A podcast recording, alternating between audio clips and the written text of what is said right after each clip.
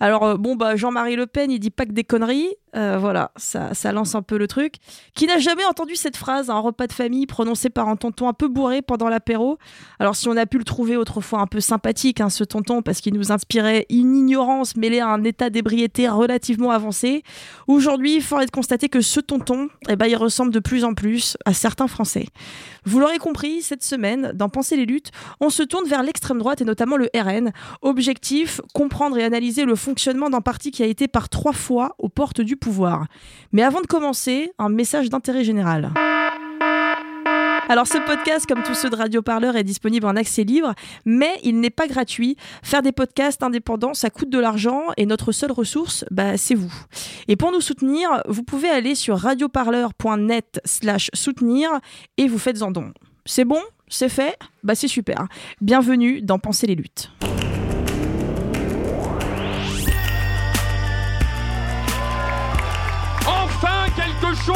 Passe Penser les luttes.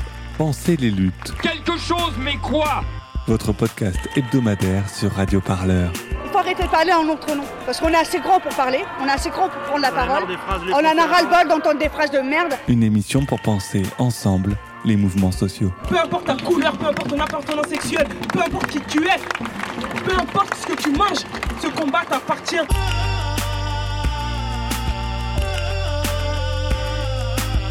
Le son de toutes les luttes. Je crois pas que ce mouvement il va s'arrêter de sitôt. On se quittera plus jamais, quoi. C'est impossible. Alors la montée de l'extrême droite en France hein, se voit aujourd'hui dans les urnes. On a pu tous le constater lors des dernières euh, législatives de 2022 où 89 députés d'extrême droite ont été élus.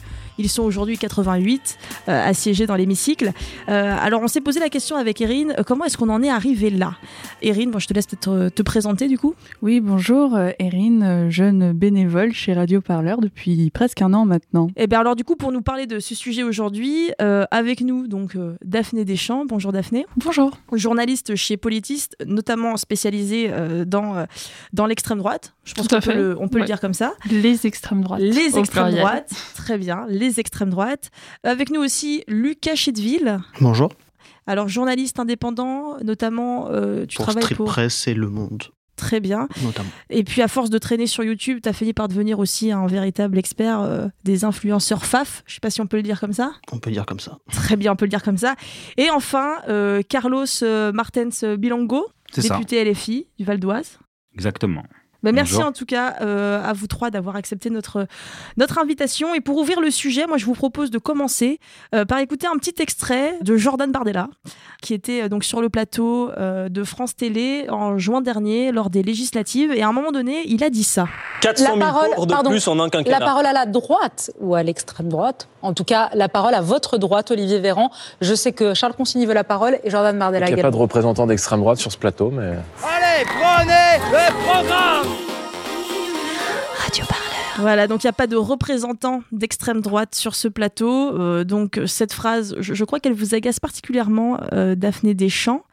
Parce qu'elle représente finalement une stratégie de banalisation, une stratégie de normalisation qui est menée quand même depuis plusieurs années euh, par le RN. Qu'est-ce que vous pouvez nous dire, vous, par exemple? Est-ce que vous pensez qu'aujourd'hui, la, société civile, elle ne, elle ne fait plus barrière au RN Alors, je, je pense pas que la société civile ait en fait fait un jour barrière au RN. Je pense que le développement du RN euh, ces derniers temps ne fait que correspondre à celui qu'il a depuis le début. Euh, à savoir que c'est une suite logique, c'est un développement logique qui va avec le reste du développement euh, politique. Euh, donc je pense pas qu'on ait fait barrage à sa progression, dans le sens où on a fait barrage en 2022. Oui, en- en- 2002. oui. En 2022, ouais, Ah, d'une de- certaine façon. Euh, voilà, 2000 2002, 2022, 2017. Officiellement, on a fait barrage dans le sens où on a empêché le Rassemblement national d'accéder au pouvoir. Pour autant, on n'a pas fait barrage à ses idées, on n'a pas fait barrage à la dynamique qu'il y avait dans le monde politique. Donc, euh, je pense pas qu'on puisse parler de barrage, à la rigueur peut-être de ralentissement du développement des idées.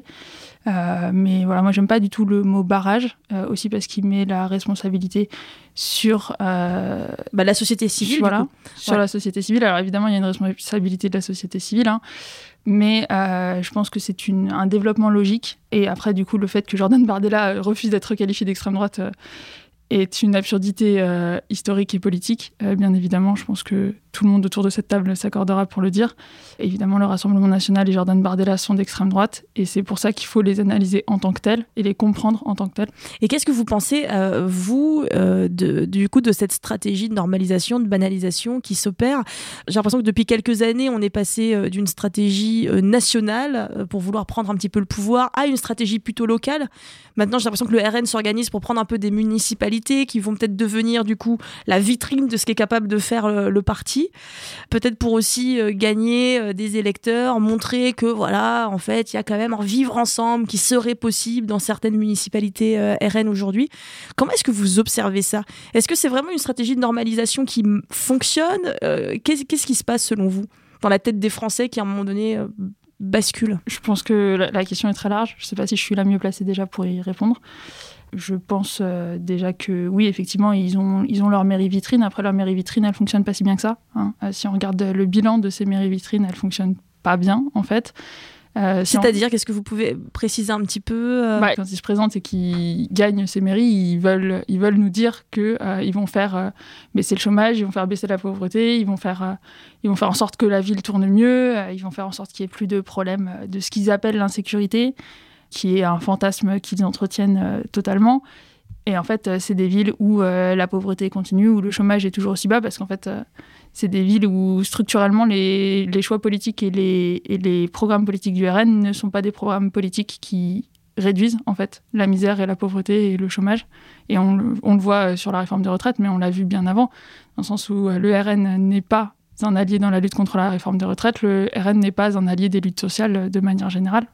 Voilà. Et notamment, il coupe, euh, d'après ce que j'avais pu euh, voir, il coupe pas mal de subventions aussi de certaines associations qui sont plutôt identifiés, euh, allez, on va dire à gauche, mais en tout cas, enfin voilà. Euh, je sais pas si. Euh, qu'est-ce que vous en pensez, vous Carlos Bilongo, du coup, vous, bah, quand même du terrain, là, je pense. Hein, vous, vous êtes allé. Oui, oui, après, les... on a la, mairie de Perpignan. Après, on a aussi Robert Ménard dans, dans, sa commune. On voit que c'est pas spécialement bien géré. Même, ça crée même de gros conflits parce que dans, ces villes-là, parfois, il y a eu beaucoup d'abstention. C'est pas le résultat réel de la démographie qui est dans, ces communes-là. Parfois, ça crée des rapports euh, particuliers en parlant de la cantine, où on a des repas uniquement avec du porc forcé, euh, où on enlève même les repas végétariens, on enlève le poisson volontairement pour obliger les gens à les mettre en difficulté, à créer euh, une tension, une volonté de les mettre à l'écart ou même de les expulser de ces villes-là. On avait eu, je crois c'est Robert Ménard qui avait affiché au moment où on accueillait les migrants de Syrie, euh, des grandes affiches, ils arrivent, etc. Et après, c'était excusé en disant oui, euh, l'année dernière, pendant les présidentielles, il avait dit oui, je regrette d'avoir fini euh, ces panneaux-là. Ça correspond à, diviser, à diviser les Français. Mais la logique, elle est simple. Hein. Marine Le Pen, elle, a dû faire le constat en 2017. Elle a vu que dans les villes qui sont ici de bassins industriels, là où tout a fermé, ben, dans les villes reculées par rapport à Paris, eh ben, le suffrage, il est massif pour le RN, parce que c'est un suffrage de la colère. Quand on analyse même au niveau des Gilets jaunes, moi je pense que dans les Gilets jaunes, il y a eu beaucoup de personnes qui, qui votaient déjà RN ou qui ont voté RN aussi euh, en 2022, et ces personnes étaient Gilets jaunes. Parce que c'est un ras-le-bol de fermeture. De... Récemment, c'est Camailleux, euh, vous avez fermé Goudière, on le voit même dans, la Somme et dans le nord de la France, dans les Hauts-de-France. Énormément de, de, villes ont basculé de villes et de circonscriptions. Vous avez même la circonscription de Creil, dans le 60, où il y a une large diversité, par exemple, mais les gens se sont abstenus et aujourd'hui, ils ont un député euh, Rassemblement national.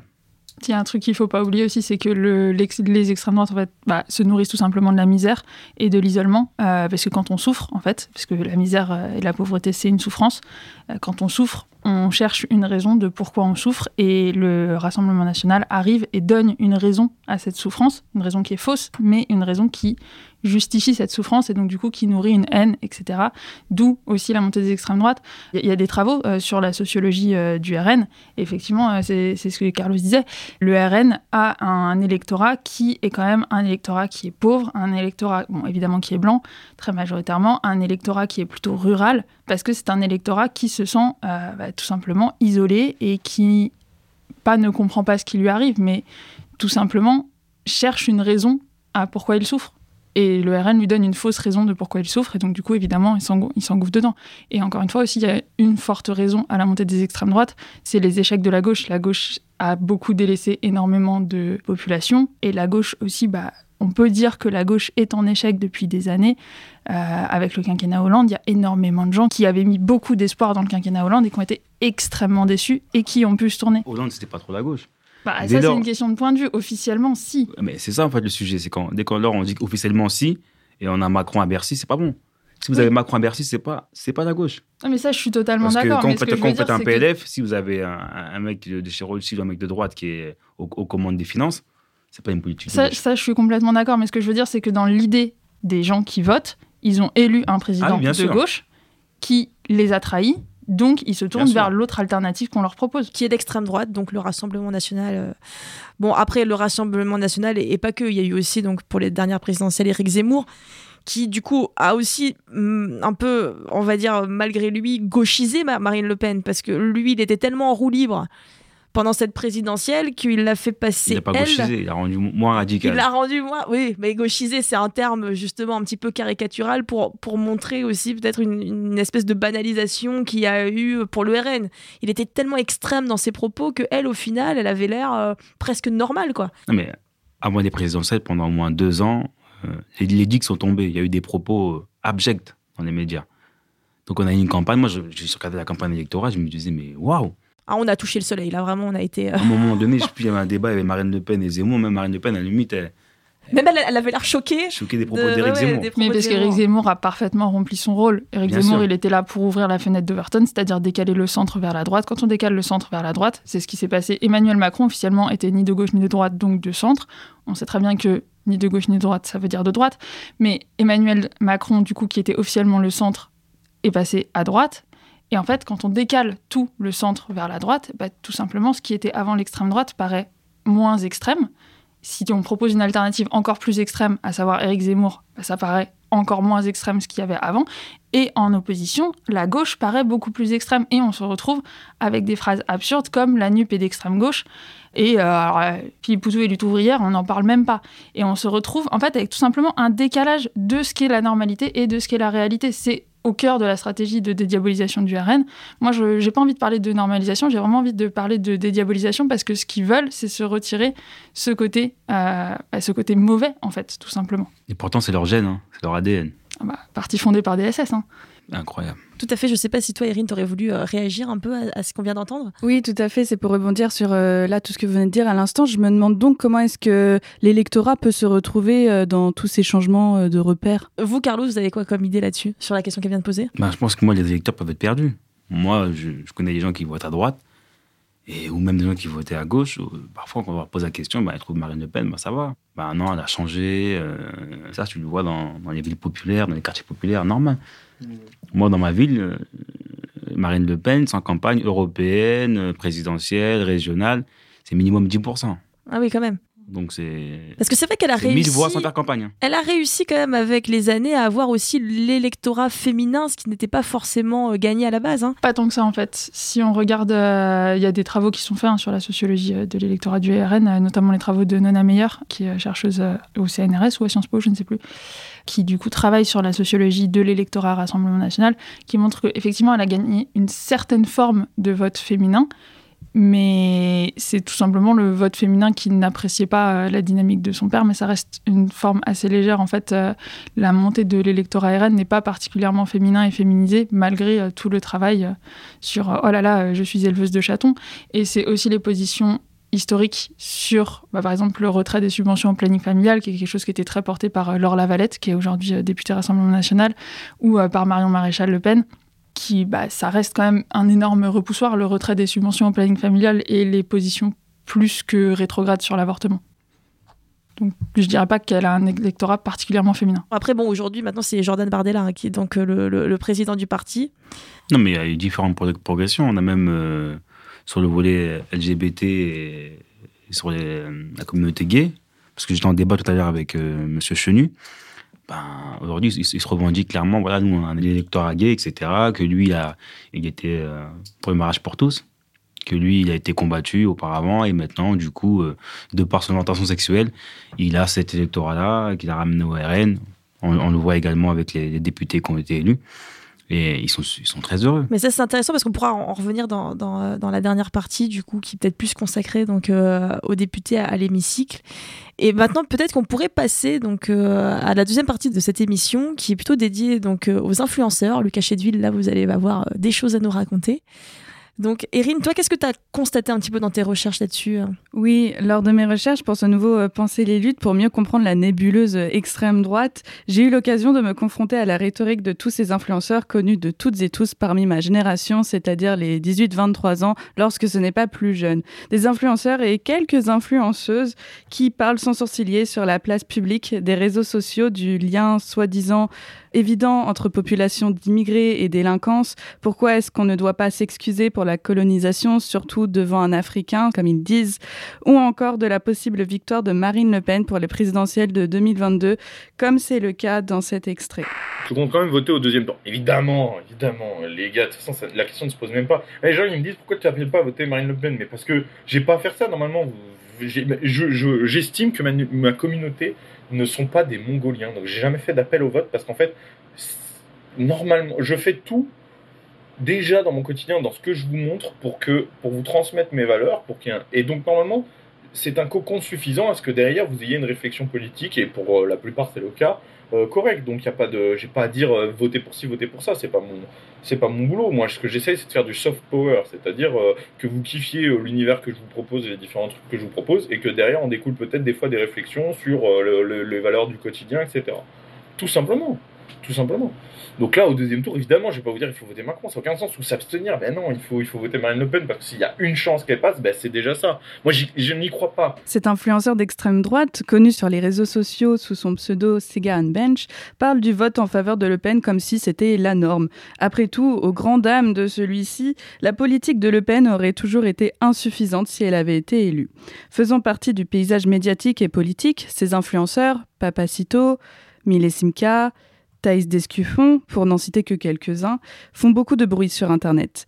Écoutés par des milliers de jeunes, nous pouvons commencer cette deuxième partie abordant l'influence de l'extrême droite sur les réseaux sociaux en évoquant ces chaînes YouTube diffusant des messages de haine.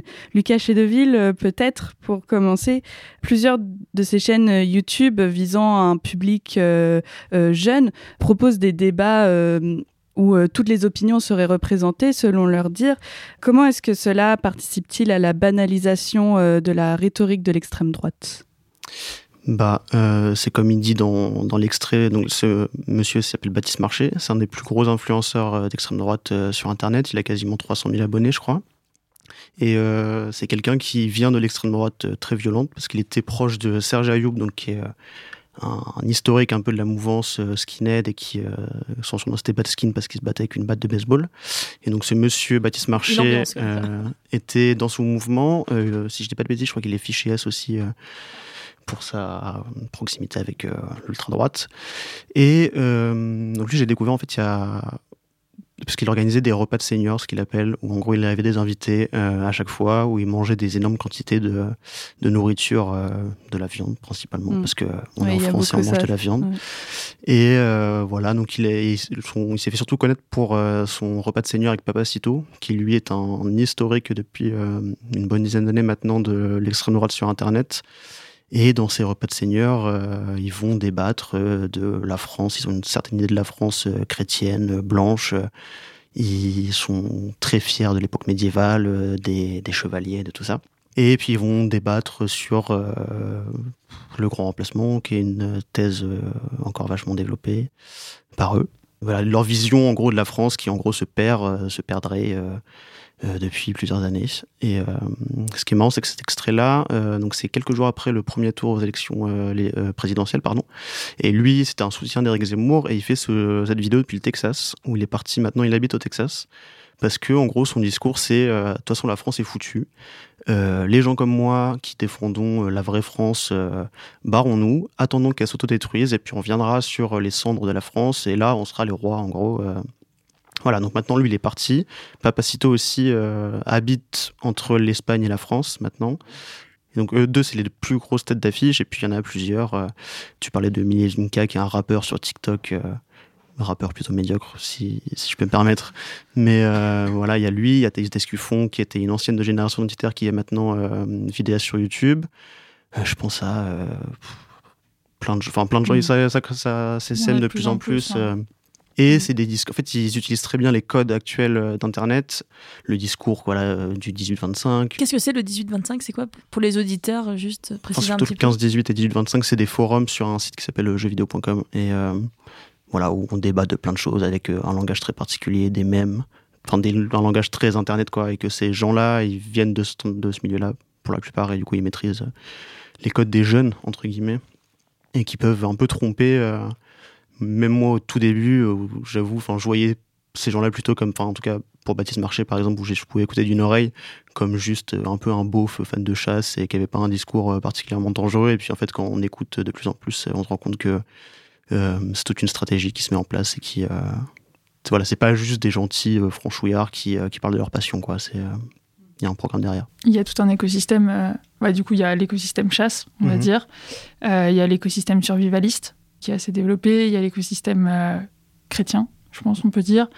Euh, Souvent, tous se mêlent un peu. voilà, tous, euh, tous sont, très, sont très liés. Là, il y a l'écosystème Incel, euh, dans lequel euh, Thaïs Descuffon euh, plonge euh, à toute berzingue en ce moment. Euh, Enfin voilà, il y a- C'est-à-dire, il y a moyen de préciser un petit peu, peut-être justement encore pour les auditeurs qui auraient peut-être pas forcément les références. C'est quoi euh, le l'écosystème incel? Ouais. Alors, euh, les incels, c'est, euh, on va dire, un, mou- un mouvement, ouais, je pense qu'on peut qualifier ça de mouvement idéologique, euh, qui est euh, porté par des hommes. Incel, c'est la contraction de involuntary celibate, donc célibataire involontaire. Et c'est des hommes qui, en gros, ont tout un tas de théories euh, sur le fait que, basiquement, c'est les hommes qui disent les femmes, c'est toutes des putes, elles vont que vers les vilains et nous, on est les nice guys, donc les gentils, et on finit toujours tout seul. Et euh, les femmes devraient retourner à la cuisine et euh, une femme, ça doit servir un homme, etc., etc., etc. Et donc, du coup, c'est tout un imaginaire. euh, c'est un imaginaire très, évidemment, hétéronormé, très famille nucléaire, un papa, une maman, deux, trois enfants, un labrador et des enfants bien blancs et la mère à, la maison. Et voilà, c'est tout ça. Et c'est quelque chose, bah, Thaïs Descuffon, donc Lucas l'a évoqué, c'était euh, donc euh, ancienne porte-parole de Génération Identitaire, qui euh, s'est lancée sur pas mal de réseaux sociaux pour faire de la vidéo, qui portait jusque-là principalement un discours raciste. Et là, ça fait quoi? Ça fait un mois et demi, deux mois? Ça fait à peu près un mois et demi, deux mois qu'elle est en train de faire un virage complet dans ce discours-là, parce que elle Est-ce a qu'elle est seule aussi ou- Non, non, je rigole, mais. on va pas rentrer dans le drama inter-influenceur d'extrême droite. Non, non, bien sûr, bon, Mais- enfin, c'est vrai que ça prête à, ça prête à Mais sourire. Thaïs ouais. Descuffon, c'est la femme dont tous les hommes d'extrême droite un peu seuls euh, rêvent, en fait. C'est euh, une blonde d'une vingtaine d'années euh, qui leur explique que eux, ils sont parfaits et ils méritent tous une femme comme elle pour leur faire des beaux enfants pour préserver la race blanche. Donc, évidemment, elle a un boulevard là-dessus. Évidemment, elle a un public qu'elle trouve là-dessus, chez les masculinistes d'Internet. Euh, et donc là, ça fait, ouais, ça fait à peu près deux mois qu'elle fait ce virage-là et, et ça a l'air de bien fonctionner en termes de vues et en termes d'audience. Elle a l'air de, Mm. elle a l'air de toucher une audience qu'elle touchait pas forcément avant et d'avoir récupéré une audience qu'elle commençait à perdre. Et peut-être des femmes, justement, qui pourraient euh, se sentir euh, Un petit concernées peu, pas beaucoup. J'ai l'impression que c'est quand même beaucoup un public très masculin, euh, comme décrivait euh, Daphné. euh, Un peu quand même, hein, il y en a quelques-unes évidemment, retrouver, mais, euh, ouais, mais, euh, mais pas beaucoup. Comme ces influenceurs, euh, voilà, euh, maîtrisent les codes des réseaux sociaux euh, parfaitement bien. Enfin, est-ce qu'ils arrivent à avoir un impact concret sur les euh, sur les spectateurs et spectatrices ou euh, ils, accumulent seulement euh, des vues? Enfin, ce que je veux dire, c'est que est-ce que leur idéologie touche ces spectateurs, ces spectatrices ou euh, ça s'arrête juste à, à, à des vues sur euh, sur les réseaux sociaux? Bah, dans le vote, je sais pas, mais euh, certains influenceurs, je pense à un qui s'appelle euh, El Ryan, qui est très dans cette culture incel aussi et qui était un proche à un moment de Papacito et tout ça. Lui a carrément monté un groupe euh, pour faire plein de choses, pour faire et des cours de boxe par exemple sur Paris pour ses, ses abonnés qui payent un abonnement à l'année. Et aussi pour euh, faire de l'argent, en gros, euh, enfin des conseils en, en investissement, en immobilier, trucs et tout. Donc il essayait vraiment de créer une communauté euh, proche qui se retrouvait autour de un peu les mêmes valeurs. euh, mais c'est un peu le seul exemple que j'ai pour l'instant. Ça a marché, ça? Il y a beaucoup de, a priori, il y a beaucoup de tensions en interne. Enfin, c'est un peu un système bizarre d'arnaque aussi, où beaucoup de gens donnent de l'argent alors qu'ils sont pas forcément les, Il a créé un écosystème autour de. C'est ça, il vit ça maintenant, lui. Euh... Raciste, ok. Après, c'est pas le seul. Euh, si on prend. Euh, on a des collègues, euh, Valentin Paco et Delphine Marion Boule, qui ont publié un bouquin l'année dernière qui s'appelle Au nom de la race, et qui est un bouquin qui est plus ou moins une infiltration dans une communauté dont le gourou pousse tout simplement à l'expatriation. Et pareil, avec ces dynamiques de euh, cercle fermé, retour à la nature, euh, famille parfaite, etc. Voilà. Mais euh, je pense aussi ce qui est intéressant, les influenceurs, ça va pas forcément. C'est pas parce qu'on regarde une vidéo de Papacito qu'on va se mettre à voter Eric Zemmour. Mm, je pense que c'est intéressant, c'est aussi de voir ça comme une porte ouverte dans le sens où si on commence à s'habituer à ce genre de discours, mm. bah, c'est tout simplement la pente glissante en fait vers des idées plus radicales. Ça devient normal en fait. On rentre dans cette stratégie de normalisation. Bah, déjà, quand tu bouffes du contenu d'extrême droite à longueur de temps sans t'en rendre compte, euh, ça te pénètre le cerveau. Hmm. Euh, ça, c'est un premier truc. Même quand tu t'en rends compte, euh, des fois, ça attaque le cerveau tellement c'est violent. Et ouais, bah oui, évidemment, ça radicalise. Hein, c'est comme ça que ça. Mais ça fonctionne de la même manière à gauche. C'est juste qu'à gauche, on n'a pas d'influenceurs de gauche comme ça, tout simplement. C'est, enfin, je sais pas, on a quoi On a eu Jules. J'appellerais pas ça un papacito de gauche, personnellement. donc non, c'est évidemment plus tu bouffes de la rhétorique raciste, misogyne, homophobe et antisémite et tout ce que tu veux, euh, plus, tu, plus tu y tombes. Mais dans une moindre mesure, Sora les dieux donnés, c'était pareil. Hein. Juste dix ans plus tôt. c'est les premiers influenceurs. Alain Soral, en tout cas, peut-être un des premiers influenceurs d'extrême droite euh, qui fonctionnait, enfin, qui s'est beaucoup servi à l'époque d'Internet euh, dans des contenus, dans des vidéos filmées tous les mois et diffusées tous les mois. et son site Égalité et Réconciliation aussi. il a inspiré beaucoup de gens actuels c'est tous les médias aussi, les médias type euh, Réinfo Covid, euh, Riposte Laïque, euh, Braise Info, etc., qui essayent de se faire passer pour des médias pseudo-respectables. Et en fait, petit à petit, au début, tu commences à regarder des médias juste type Causeur, Boulevard Voltaire, Valeurs Actuelles, et puis après, tu regardes Riposte Laïque, et puis après, tu regardes Braise Info, et puis après, tu finis sur des obscurs forums 4chan bizarres avec des, trucs absolument hallucinants. Tout ça est une pente glissante. De la même manière que la dédiabolisation du RN, c'est à force d'entendre leurs idées, elles paraissent normales, même si la première fois qu'on les entend, c'est juste hallucinant. Bah, plus tu bouffes du contenu d'extrême droite, euh, plus ça te paraît normal, en fait, l'extrême droite, tout simplement. Pour rebondir un petit peu sur ce que tu disais quand tu parlais de retour à la Terre, euh, moi, ce qui m'avait marqué, alors loin d'être experte hein, euh, dans, les, influenceurs, mais je me suis un petit peu intéressée en regardant euh, quelques vidéos pour préparer ce Penser les luttes. Ce que j'avais trouvé intéressant, donc pour rebondir sur Retour à la Terre, c'était cette stratégie que l'on peut voir aussi finalement chez les bobos, quoi. Ce côté circuit court, ce côté un petit peu terroir, ce côté AMAP, Enfin, voilà, association de maraîchers. En fait, c'est marrant comment la réappropriation de codes qui aujourd'hui, pour être un petit peu euh, dans les stéréotypes, sont un peu euh, bobos de gauche, euh, qui favorisent un peu le commerce de proximité local parce que ça va aussi avec voilà une, certaine idéologie un peu écologiste. Aujourd'hui, ces codes-là sont réappropriés par du coup l'extrême droite. J'avais vu ça notamment dans une vidéo de Papacito qui montrait, euh, alors je sais plus quel est le label. Terre de France. Voilà, Terre de France, euh, l'huile d'olive Terre de France, euh, le fromage machin Terre de France, les légumes, où tu peux manger une super bonne soupe Terre de France. Alors je sais pas trop quelle est votre analyse un peu sur cette réappropriation ah, Je pense Lucas peut-être. Bah, moi je vais plus parler plutôt du côté donc Terre de France c'est une marque française qui fait des produits français comme son nom l'indique et en fait qui dit influenceur dit placement de produits et de plus en plus de il y a aussi un écosystème financier qui se met en place de marques d'extrême droite qui financent des euh, vidéos d'extrême droite. Euh, Terre de France était, euh, est une des plus importantes marques qui finance du contenu. Je sais plus, j'avais fait un décompte à un moment, mais je crois que c'était 10 ou 12 vidéos de Baptiste Marchais, donc le premier qu'on a entendu, ont été financés par Terre de France. Et voilà, c'est des. Là, pour le coup, c'est une marque donc qui, je sais pas s'il y a une boutique, mais en tout cas qui sélectionne plusieurs euh, artisans un peu partout en France qui vont faire des couteaux, qui vont faire euh, des bougies Jeanne d'Arc, euh, qui vont faire à manger, des vêtements, des choses comme ça et tout ça. Et du coup, les vidéastes vont faire la, promotion de cette marque-là en disant bah voilà, pour une fois, on a des, des vrais produits français, made in France, qui respectent nos valeurs aussi parce que il y a tout un côté chrétienté aussi, tout un côté chevalerie, parce qu'ils vont faire des comment on appelle ça, des chevalières, des bagues, enfin donc il y a aussi tout un écosystème financier qui se met en place euh, par des marques comme ça et des gens qui, des influenceurs qui vont aussi monter leur marque. Euh, je pense à deux influenceurs de, Lyon, classés aussi Alexandre, qui ont monté leur marque de vêtements et qui font des couteaux aussi euh, et qui vendent. Enfin voilà, tout ça dans le Made in France. Tu as parlé deux fois euh, de ce symbolisme de, des chevaliers, euh, de la chevalerie euh, du Moyen Âge. C'est ça que je trouve intrigant parmi les influenceurs d'extrême droite, c'est les symboles qui reprennent donc les chevaliers du Moyen Âge, mais aussi la conquête, la chasse, la croisade. Comment est-ce que cet imaginaire peut parler à une audience, surtout à la, jeunesse? Bah, Il y a le côté épique un peu, j'imagine. Là, moi, comme ça, par exemple, j'imaginerais surtout une audience un peu de geek, quoi donjon dragon quoi. non mais il y a une ambiance un peu comme ça.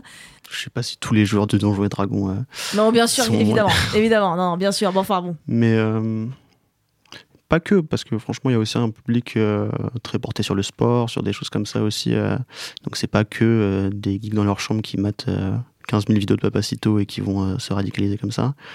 Mais sur le côté chevalerie oui, c'est un peu enfin, toute cette dynamique qu'on entend dans les, dans les médias traditionnels aussi sur euh, une France qui serait euh, en perdition et qu'il serait important aussi de revenir à des vraies valeurs qu'on avait euh, dans le temps où la France était forte et où la France était enfin, simplement chrétienne et blanche. quoi. C'est un peu la France puis du fou, en fait. Mais bon, il y a la France puis du fou, mais il n'y a pas que ça. Euh, il y a aussi euh, la France euh, AK-47, hein, on va pas se mentir. parce que Lucas. C'est-à-dire AK-47, juste pour. Bah, alors, Lucas, du coup, a évoqué la chevalerie. Il y a toute l'image croisade, etc. Il y a aussi toute l'image arme à feu et entraînement de boxe. Et on est des gros hooligans et on va se battre dans des forêts. Euh, voilà, c'est pas forcément les mêmes qui font ça. Il y a toute une question idéologique en fait aussi derrière ça. Euh, très longtemps, l'extrême droite ça a été le nationalisme, nationalisme soit royaliste, soit révolutionnaire. Enfin, on pourrait rentrer dans les détails. Là, depuis 20 ans à peu près, je dirais, il y a un shift qui s'est fait et on est passé du nationalisme à une dimension d'identité, euh, d'où aussi le bloc identitaire, génération identitaire, etc. Et qu'en fait, ils sont plus, ils ne défendent plus tous forcément la France. Alors évidemment, il y en a toujours qui sont très en mode la France euh, nationaliste, etc. Mais ils sont sur une dynamique plus identitaire de l'identité européenne euh, pour englober la race blanche avec d'énormes guillemets dedans. Aussi parce que beaucoup d'entre eux ont tout simplement des origines européennes et pas forcément françaises. Donc c'est un peu difficile de défendre le fait que tu es nationaliste français euh, pour la France aux Français alors que tu as toi-même la moitié de ta famille qui vient de Pologne. Ça, c'est un premier truc. Et surtout, cette identité européenne qui leur permet de créer des liens avec d'autres mouvements similaires en Europe. Et donc, du coup, voilà, ils défendent une identité. Et ils défendent une identité à travers un mythe, à travers le roman national, à travers le roman national des croisades, à travers le roman national de la résistance, à travers tout ça. Et on se retrouve après avec euh, le roman national bah, de la guerre d'Algérie aussi, évidemment. Et voilà, c'est la notion d'identité, en fait, qui est profondément importante à comprendre là-dedans. Parce que quand ils défendent les chevaliers et euh, le fait d'être euh, des gros bras et qui vont défendre leur terre, c'est parce qu'en fait, ils défendent cette idée d'une identité qui, en fait, n'a pas trop de prise et de racines en soi. Et il y a un exemple, euh, je pense qu'assez parlant pour parler de tout ça, c'est mais justement la fameuse Marque de France avait tenté de développer un projet de film avec Thaïs Descuffon, donc on parlait avant, Papacito, Baptiste Marché. je sais pas s'il y avait Baptiste Marché. Mais... Ouais et Julien Rochdy, je crois, qui est un ancien du FNJ. Et euh, Thaïs Descuffon promettait, euh, je ne sais plus quelle était la date euh, citée, mais que le cinéma français allait renaître parce qu'on allait enfin avoir un vrai film qui parle de la vraie histoire de France au cinéma. bon, finalement, tout ça a capoté parce qu'ils n'étaient pas du tout prêts, n'avaient pas du tout assez d'argent et ne savaient pas comment, ne serait-ce qu'on développer un projet de film. Mais en tout cas, il y avait cette volonté déjà de. Enfin, déjà, c'était assez récemment, mais il y a cette volonté voilà, de d'insuffler dans le soft power encore plus, euh, comme on l'a vu récemment avec le film du Puy du Fou aussi, qui est sorti euh, euh, dans quelques salles en France toujours donner une certaine idée de la France. Ce qu'il faut comprendre aussi, ça se voit avec Vaincre ou mourir, ça se voit avec le film qui a été avorté aussi, etc. Vaincre ou mourir, du coup, le film du Puy du Fou.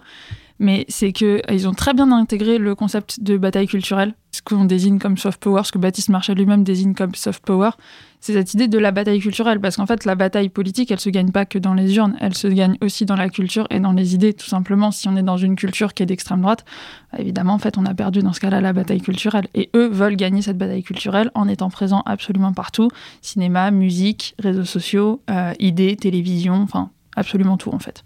Et je vais sortir un tout petit peu juste des, influenceurs, mais euh, ce développement sur Internet se fait aussi, euh, je pense, pendant la campagne présidentielle de 2022. Euh, il y a un animateur qui est très connu sur Internet qui s'appelle Guillaume Play, qui a un format d'interview assez connu et qui a invité notamment Eric Zemmour et Marine Le Pen. Guillaume Play qui est très identifié auprès des jeunes comme quelqu'un d'assez cool, d'assez euh, sérieux, parce qu'il va inviter euh, et des sportifs, et des footballeurs, des rappeurs, des choses comme ça et tout. Soudain, euh, passe à l'interview politique avec Marine Le Pen et Eric Zemmour, et enfin les commentaires étaient assez effarants, en mode enfin un vrai journaliste qui pose des vraies questions parce qu'il n'est pas complaisant, enfin il n'est pas dans le clash directement. Là, il peut laisser parler, et voilà, ça, ça joue aussi là-dessus. Il y en a un autre aussi qui est un très bon exemple, c'est le podcast de euh, Elise Goldfarb et Julien Layani sur euh, Spotify, qui s'appelle, euh, alors ils en ont plusieurs, mais celui-là s'appelle Présidentiel avec un point pour le IL. Et donc du coup, Julien Layani et Elise Goldfarb, elles font beaucoup de contenu LGBT. Elles sont identifiées comme des influenceuses bah, LGBT déjà parce qu'elles sont lesbiennes tout simplement, et qu'elles font du contenu là-dessus, et elles ont invité tous les candidats à la présidentielle, y compris Pécresse et son historique sur le mariage pour tous, et Le Pen et Zemmour. Et on se retrouve avec euh, Julia Layani et Elise Goldfarb qui rigolent en demandant à Eric Zemmour s'il a jamais considéré potentiellement un jour son homosexualité, alors que c'est un homme qui a une litanie de sorties homophobes euh, qui serait éternelle. Et pareil, ça, ça, contribue à cette, euh, à cette normalisation. Ouais. Et c'est vrai que du coup, ça nous permet un peu de rebondir et d'avancer dans ce penser les luttes. Euh, donc finalement, il y a un peu ce côté, l'abîme ne fait clairement pas le moine. Euh, donc je trouve que ça se rejoint, enfin ça se regroupe avec ce qu'on peut aussi euh, voir à, à l'Assemblée, avec la fameuse stratégie donc de la cravate qui euh, donc voilà est devenu une forme de, bonne stratégie on va dire aujourd'hui du, euh, du RN euh, ou comment intégrer des personnes qui ont des idées voilà extrêmement fascisantes dans l'hémicycle sous couvert donc dans Costard. Bon vous vous en avez été victime hein, Carlos Bilongo malheureusement. On va écouter d'ailleurs cet extrait. Les personnes secourues se trouvent dans une situation d'urgence absolue. Les prévisions météo indiquent une détérioration significative du climat. Pas du tout alors du coup voilà donc cet extrait que bon vous avez entendu euh, enfin vous avez vécu en live euh, il me semble que c'était quand vous étiez en train donc de, tenir un discours sur euh, bah, le sort des migrants à bord de de Viking. Voilà, tout à fait. Quand vous avez entendu, donc peut-être que les auditeurs n'ont pas bien entendu, mais la phrase prononcée par le député euh, RN de Fournas, c'était qu'il retourne en Afrique. Bon, après, il y avait euh, toute la question de savoir si le il était au pluriel ou pas. Euh, bon, enfin bon.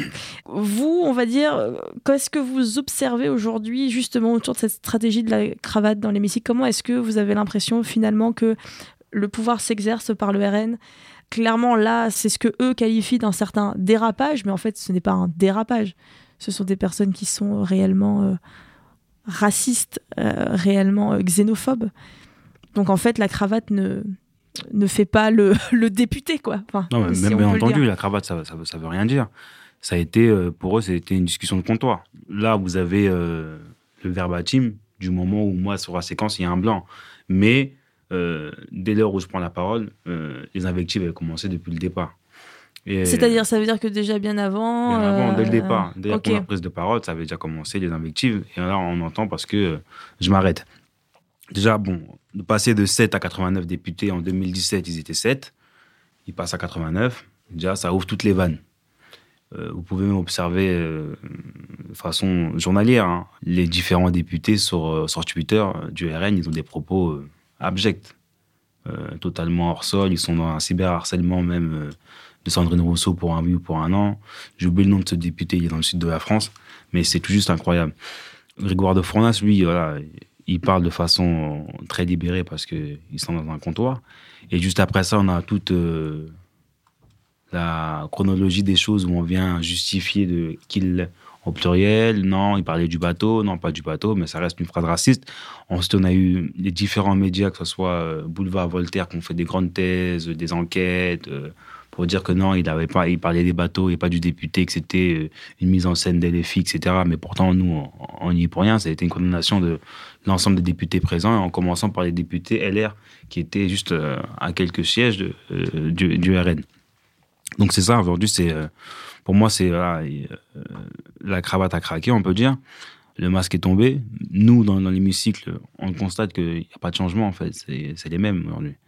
Mais euh, il y a une volonté des médias et du pouvoir aussi politique et du gouvernement aujourd'hui euh, avec Macron, Elisabeth Borne ou Darmanin qui accompagnent en fait cette mise en place-là, d'arriver à, dire que euh, Marine Le Pen est respectable, Marine Le Pen a été très forte sur le débat des retraites, Marine Le Pen, quand elle se tait, elle est super forte et elle gagne des points. Et au final, pour dire que même Marine Le Pen, euh, elle est plus démocrate et républicaine que Jean-Luc Mélenchon. Et elle-même répond euh, hier soir pour dire oui, en cas de dissolution, elle repartirait en campagne et elle vise la présidentielle. Et elle a quelques premiers ministres qui peuvent être bons dans son parti. Elle a Chenu éventuellement ou Bardella qui peuvent être Premier ministre en cas de dissolution et si elle obtient la majorité, si elle fait une cohabitation entre euh, Macron avec Bardella à, à Matignon. Et arriver à, à ce niveau-là, c'est incroyable. Moi, j'ai vécu euh, 2002, j'avais euh, 11 ans. D'arriver euh, 10 ans après à ça, c'est c'est- on est dans une pente incroyable. Et euh, de voir comment c'est accompagné par les médias, C'est-à-dire comment c'est accompagné par les médias? Ben, de donner des tribunes euh, toutes les semaines ou tous les trois jours à Jordan Bardella, de ne jamais contredire leurs propos. Euh, moi, je suis encore une fois stupéfait de leur euh, justification par rapport aux retraites avec la natalité, que les médias ne les terminent pas, parce que c'est incroyable de parler de natalité pour les retraites. Quand on a, nous, à gauche, euh, Michael Zemmour, différents économistes, etc., qui viennent sur les plateaux pour dire, pour A plus B, que les chiffres du corps, ceci, cela, c'est chiffré, d'avoir le gouvernement, des ministres, des députés Renaissance, qui disent tout et son contraire en 20 jours, c'est incroyable. D'avoir des chiffres incorrects en parlant de la retraite à 1200 euros, personne ne s'arrête là-dessus. D'avoir même euh, Emmanuel Macron, d'avoir ce monsieur-là en 2019 parler de du l'âge de départ à la retraite en disant c'est incroyable de le faire, etc., que c'est une insulte pour les gens qui, qui ont 55 ans, 60 ans, qu'est-ce qu'on fait après? Et aujourd'hui, nous dire tout le contraire. Quand on a une différence qu'on a avec Alexis Kohler, un moment donné, voilà, c'est soit. On a, on a compris de toute façon, avec euh, l'audition qu'il y a eu l'année dernière euh, de Bolloré au, Sénat et à l'Assemblée nationale, c'est une volonté politique d'avoir en face des libéraux l'extrême droite, et c'est le meilleur euh, face à face pour eux à chaque fois. Après, est-ce que vous, du coup, en, tant que député LFI, est-ce que vous n'avez pas eu l'impression à un moment donné, typiquement autour du, du débat sur la réforme des retraites, en rejetant tout ce qui avait été proposé par le gouvernement, de faire aussi la part belle un peu au RN qui avait semblé plus consensuel dans le dialogue.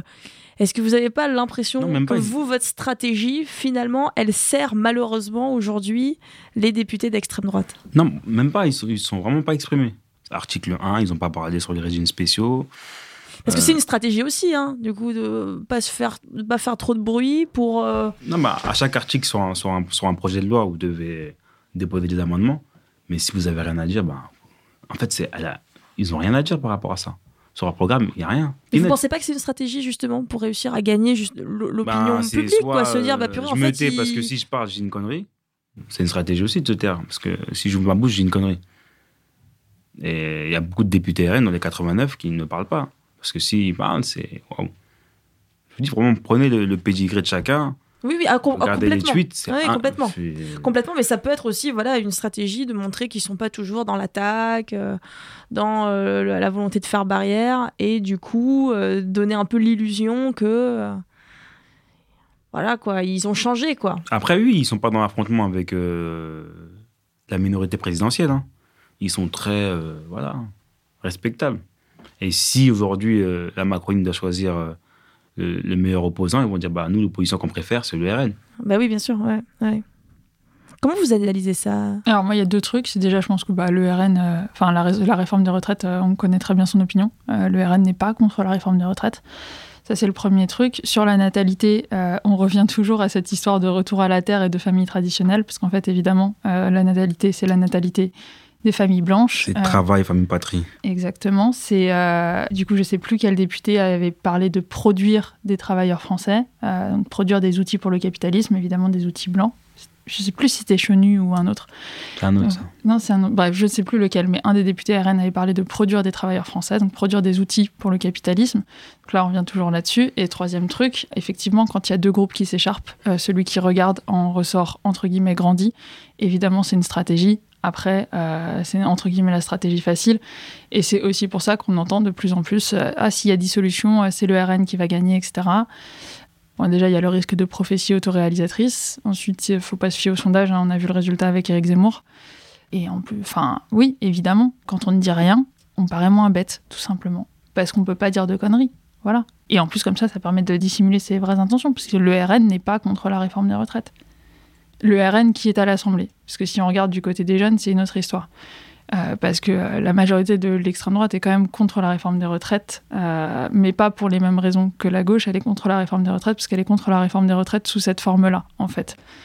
Euh, et ça donne aussi une réappropriation à la fois des discours et des modes d'action euh, de la gauche par l'extrême droite. Euh, ça s'est vu encore ce matin à Poitiers. La fac de Poitiers a été bloquée contre la réforme des retraites et contre la précarité étudiante, mais par l'Action française. L'Action française qui est donc un groupuscule royaliste antisémite d'extrême droite.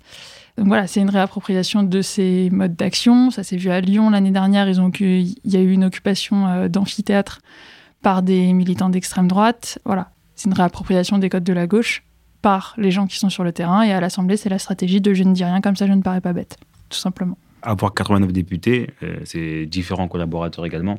Donc ça fait environ euh, 150 personnes euh, du RN et qui euh, alimentent ces réseaux-là qui sont en extérieur euh, de l'Assemblée, qui sont soit Damien Rieu, etc., tout ce que vous voulez, mais qui sont euh, super dangereux. En mot de conclusion, euh, du coup, est-ce que, euh, pour résumer un petit peu, euh, pas tout ce qu'on s'est dit, ce serait pas possible, mais là, même si je sais que c'est peut-être une question à laquelle on ne peut pas répondre comme ça, est-ce que vous, vous pensez que tout le travail, toutes ces stratégies qui sont menées, de ce qu'on a pu balayer là, comme ça, en, une heure par le Rassemblement national et les extrêmes droites, pourraient rendre possible en France une victoire en 2027 ou, ou est-ce que vous pensez que ce n'est pas euh, possible? Moi, je joue pas à Madame Irma, on est en 2023, euh, je dis rien. Ouais, moi non plus, je pense que. Moi, je pense que euh, pour moi, ils sortent trop tôt. Parce qu'ils sont vraiment en difficulté par rapport à la réforme de retraite. Il faut vraiment qu'ils parlent d'autre chose. Il faut qu'ils tapent sur les personnes qui étaient à Sainte-Soline. Il faut qu'ils tapent sur tout pour dire qu'eux, c'est le parti de l'ordre. Donc, le parti de l'ordre, au moins, il met de l'ordre sur ça. Il met de l'ordre par rapport à la justice. Il met de l'ordre par rapport à la police. Il remet de l'ordre au calme. Et ensuite, aussi, il met de l'ordre aussi par rapport aux finances. Mais là, ils sortent trop tôt à taper sur, sur la gauche. Et je pense qu'ils vont se brûler. D'accord, ok. C'est sûr et certain parce que l'extrême droite, euh, ça tient pas. À un moment donné, il y aura un gros couac. Ça va tomber euh, aux yeux de tous et toutes. Que Donc, c'est- l'espoir pour, ça. euh, Ah, moi, je, je suis totalement optimiste. De toute façon, je, j'ai que 32 ans et je menais le combat jusqu'au bout. Je lâcherai pas. Merci beaucoup, merci d'avoir été avec nous pour euh, ce nouveau numéro de, de Penser les luttes dédié du coup euh, à, la, à la stratégie de normalisation, de banalisation du Rassemblement euh, national. Merci à Lucas Chedeville qui était avec nous, euh, Daphné euh, Deschamps, merci, beaucoup. Et enfin merci à Carlos euh, Bilongo, merci d'avoir été euh, Merci. avec nous. Pour ce Penser les luttes, on remercie euh, Erin qui était avec nous, euh, Étienne qui était à la technique et moi, euh, Johanna, euh, qui était euh, donc euh, à l'animation. Euh, nous, on se retrouve bientôt hein, euh, pour un prochain euh, podcast de Penser les luttes. Et d'ici là, n'hésitez pas à nous écouter.